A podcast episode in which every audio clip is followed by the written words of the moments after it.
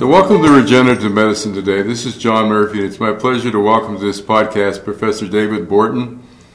Dr. Borton has interest in specialization in neuroengineering and is currently at the Swiss National Institute of Technology.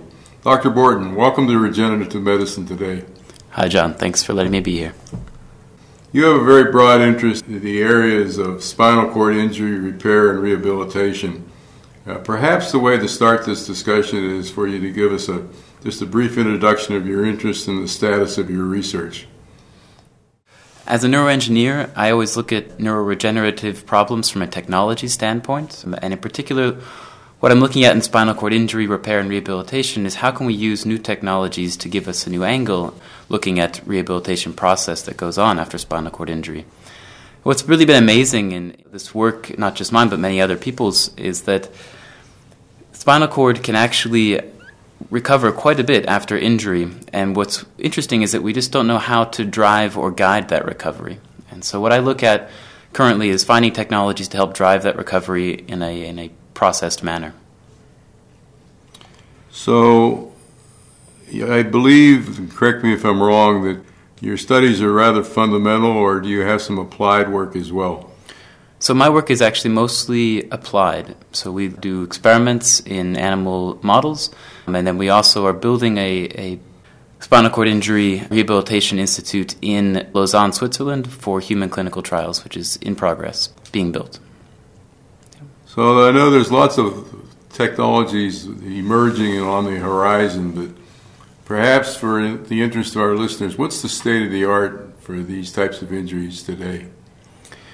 Well, it really depends on where the injury is on the spinal cord and how complete it is. So, if you have injuries that are completely disconnecting the brain circuitry from the spinal cord circuitry, there actually are not many therapies available currently for that type of injury. However, when you have an incomplete spinal cord injury, there are ways for us to leverage the remaining nervous system are parts of the nervous system connecting the brain to the external effectors like the muscles.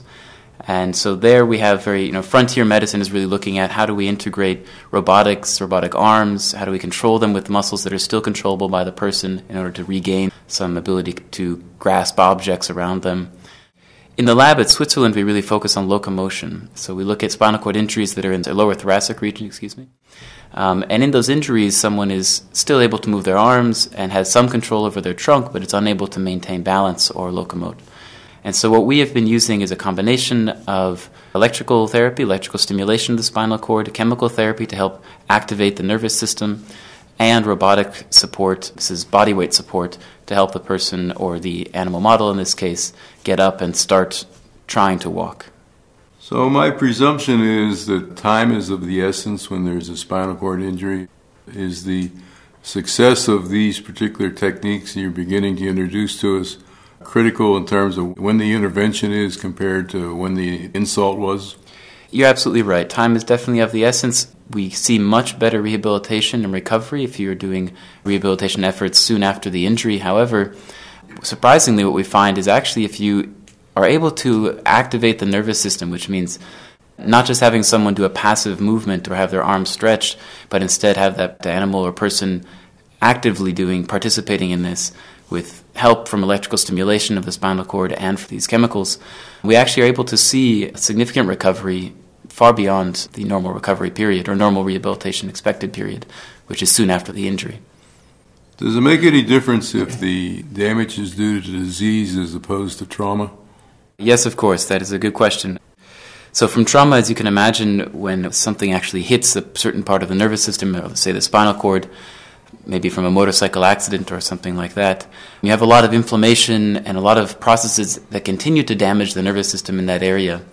And so, very important efforts in these kinds of situations to help recover the nervous system is to actually mitigate this inflammatory process and the, the kind of damage that the body's in a way doing to itself after these traumatic injuries. The process of disease is very different and often comes from demyelination, like as in, in multiple sclerosis. And that's a very different, uh, slow process that we can't, you know, you don't address it right at the beginning because there is really no beginning of it. You're catching it probably only once it's already been progressing for many, many years. So, yes, the approaches are very different. You introduced in your comments a number of therapeutic approaches that you take. For example, I recall electrostimulation and then you mentioned robotics. In the case of electrostimulation, at least from my perhaps naive perspective, I view this as being a direct intervention, whereas robotics is a secondary assist that might be equally effective, but it's just a completely different approach. Is this separation of these two that I've just shared with you a realistic definition of these two approaches? These are two different approaches, and there are many others that can be categorized in that as well for chemical therapies, for example. However, one thing that we feel very strongly about, and in Switzerland at this university, in EPFL, the École Polytechnique Fédérale de Lausanne, and many other groups in the world, we feel very strongly that these therapies must be combined in order to have the true beneficial effect. And so, what we showed in a science paper last year, or actually 2012, was that through this combined electrical stimulation, chemical activation, and robotic support, we were able to get significant recovery meaning regrowth or, or new sprouting of neurons that were still in the spinal cord around the gap in this injury model that we had in the rodents. So, really, I feel that while they are separate therapies, the robotic interfaces, the electrical stimulation, chemical stimulation, we find a much better response when we use them together. And that's the key, with active participation of the animal or human. So, tell me a little bit more about chemical stimulation. Is this growth factors, or how are you chemically stimulating the injured area? The stimulation I'm talking about is not growth factors, however, that is one that many people might use to help the neurons regrow. There's a lot of supraspinal drive going to these areas normally in a healthy subject. And when you have a damaged nervous system, damaged spinal cord, you actually lose a lot of the drive going below the injury site. So what we do is we replace that drive. So this is glutamatergic and monoaminergic drive. These are particular chemicals that help activate the neurons in that area that are normally being activated by the brain. And so we replaced those chemicals to help this area maintain an ability to move into an active state. What's amazing in locomotion is that there have been many studies, so if you, if you actually disconnect the brain from the spinal cord, you're still able to have what would be considered somewhat normal locomotion if you stimulate the right areas of the spinal cord. This is because we have something called a central pattern generator in the spinal cord. It's kind of a circuit that's already built to help us walk. It's built over many years of us learning how to walk as a kid. And so, if we can just simply reactivate that section, even without any supraspinal input, we're still able to drive locomotion. But in order to drive rehabilitation, that's when we really want to get the supraspinal, the brain involved, and the person or animal subject involved actively in trying to move, trying to walk, because that's what drives the regrowth around the damaged area. Thank you. I visit with many people who tend to translate all therapies to be stem cell based therapies. Uh, in this discussion so far, you haven't mentioned stem cells at all. Is this not part of your studies? Stem cells are extremely promising research. It is not something I currently have looked at because, again, my focus is on the neurotechnology. So I build these systems to help us stimulate properly in the spinal cord, to help us get the chemicals to where they need to go in the spinal cord and to build these robotic interfaces to help us maintain balance for these uh, subjects.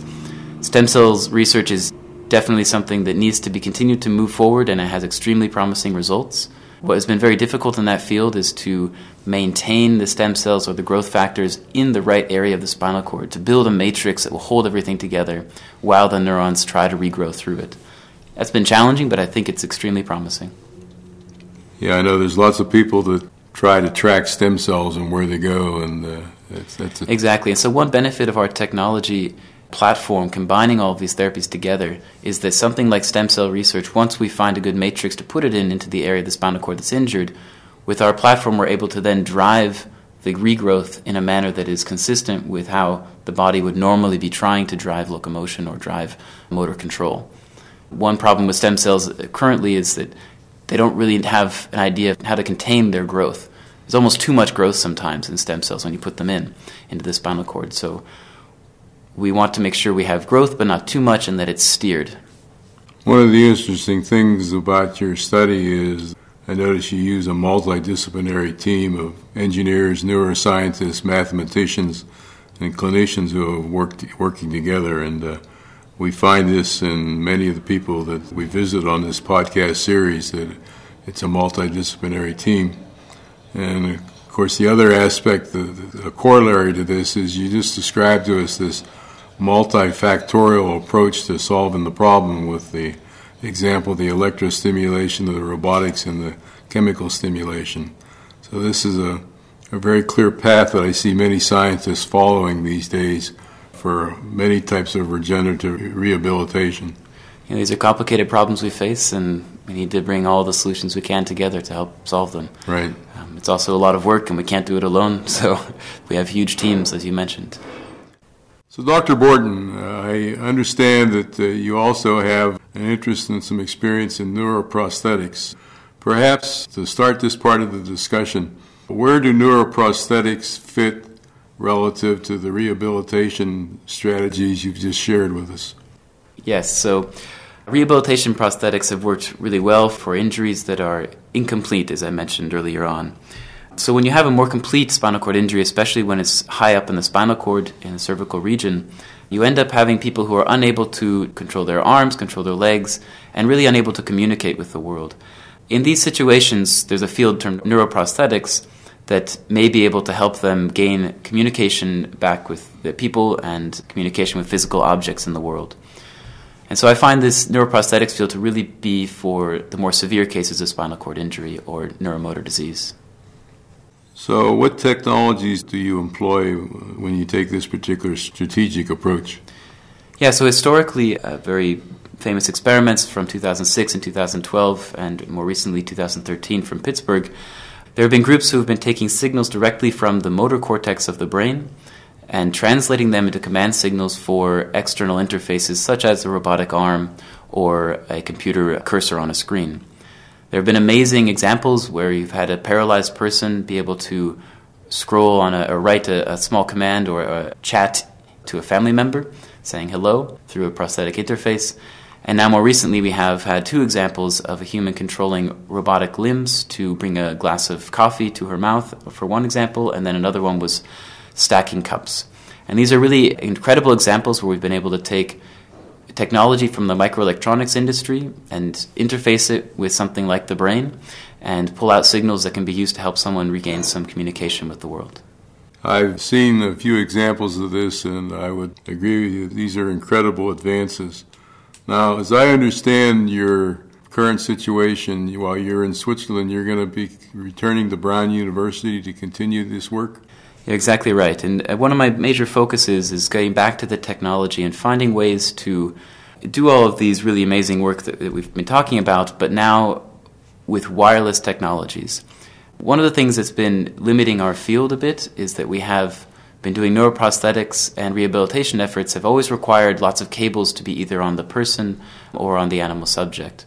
This has been limiting our ability to have those people walk in a normal environment and it's in a way been limiting our ability to learn more about the brain and the nervous system because it's always been in a slightly constrained context. And so, from my neuroengineering background, I plan to focus heavily on integrating state of the art wireless technologies into both neurorehabilitation and neuroprosthetics fields. So, if I recall correctly, there's actually two issues. One is this wire versus wireless connect strategy or approach. And the other is, if I recall, there can be difficulties with the electrodes that are implanted in the brain and they lose effectiveness over a period of time?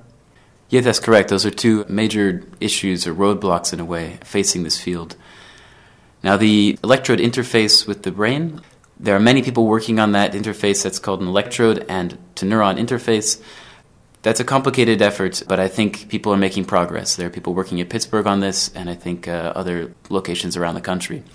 My focus is more on the getting rid of the cable side of this and really finding ways to integrate our state of the art microelectronics. You know, we have these magical devices, iPhones or, or you know, smartwatches or whatever, that can transmit so much data from your body, but we're not using them, we're not integrating them into the science side of really helping people who have had some injury. And so I think by really bringing these new technologies into the context of recording high bandwidth data from the brain, for example, or being able to stimulate the spinal cord wirelessly while an animal is trying to walk. These will really advance the field and advance our understanding of these parts of the nervous system. Out of curiosity, do these transmitters require a battery, i.e., is there a battery implanted within the body to make this work? Yeah, there are many different modalities. Certainly, they require power. These are all active electronics, and we need to power them in order to send this data a long distance away.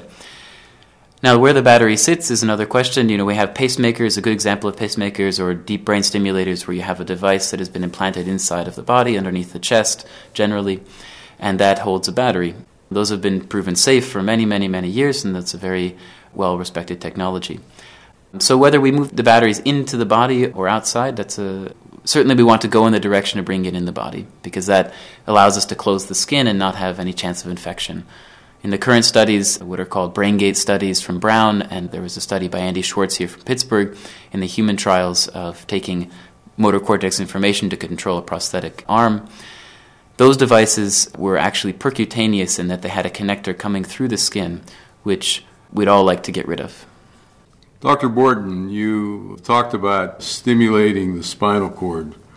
It seems to me that the spinal cord is a fairly complex structure. Is it important where you intercede in the spinal cord? Traditional spinal cord stimulation therapies actually come from pain management. And for example, the Medtronic RestoreSensor, for example, that is a pain management system for people who have experiencing pain. You can stimulate the spinal cord and amazingly we reduce the amount of pain they're feeling. But that was only one electrode, maybe two electrodes, and the spinal cord is a very large part of the body, and in fact, it has its own intricate circuitry, you might even call the spinal brain. And to be stimulating it with only one electrode is not very nuanced, and we'd like to find a much more fine resolution methodology or technology to stimulate the spinal cord in order to get enhanced locomotor patterns. At uh, EPFL in, in Switzerland, we've been developing with colleagues as part of a European Union Commission project, Project NEUWalk. We've been developing high resolution microelectrode arrays to be placed epidurally on the spinal cord to give us 16 channels of stimulation.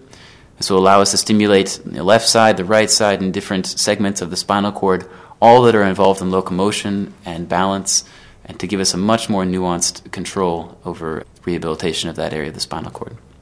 Speaking of control, in the ultimate, it seems like you want a feedback loop. You want to stimulate, you want to get a response, and you want to adjust the stimulation based on what happens.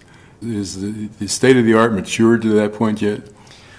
We're getting there, and so actually we've built a external interface, meaning a box of computers behind the animal subject or human subject, that is the control interface. So it's reading in electromyography information from the muscles of the leg. It's reading in kinematic information through video cameras that are recording joint positions of all the, all the joints on the legs. And on top of that, we're now bringing in neural data from the cortex, meaning the motor cortex, kind of connecting to what we've discussed in the neuroprosthetics field, connecting those all together into a control interface that can make smart decisions about when to stimulate the spinal cord, where to stimulate in the spinal cord, and how to vary it over time. Dr. Borton, we mentioned before that you have many colleagues and collaborators. Perhaps you could share with us some of the principal contributors to your research and your training? You're exactly right, and this type of project requires incredible amount of effort from many, many people. Now, the group leading a lot of this work in Lausanne is from Gregoire Courtine's lab, and they have been working for many years building these rodent models of spinal cord injury and rehabilitation efforts. As I mentioned, there's a science paper in 2012 where they present a lot of this work, and it's been quite incredible. Now, supporting that has been Silvestro Micera's group, also in the Swiss National Institute of Technology in Lausanne. Also, part of this NEUWalk grant, we have many different groups from around the European Union. So, we have groups in Zurich, ETH Zurich. We have groups in Germany from the Institut Microelectronique. We have groups from Belgium, groups from Bordeaux, France, Erwin Bezard's group. It's really an, an amazing team that has been put together for this project, and I think their collaborations will continue in the future. Well, congratulations to you and all your collaborators. It's a pioneering effort and it shows a lot of promise. So, Dr. Borton, I want to uh, thank you for joining us today, sharing with us some truly exciting and pioneering research.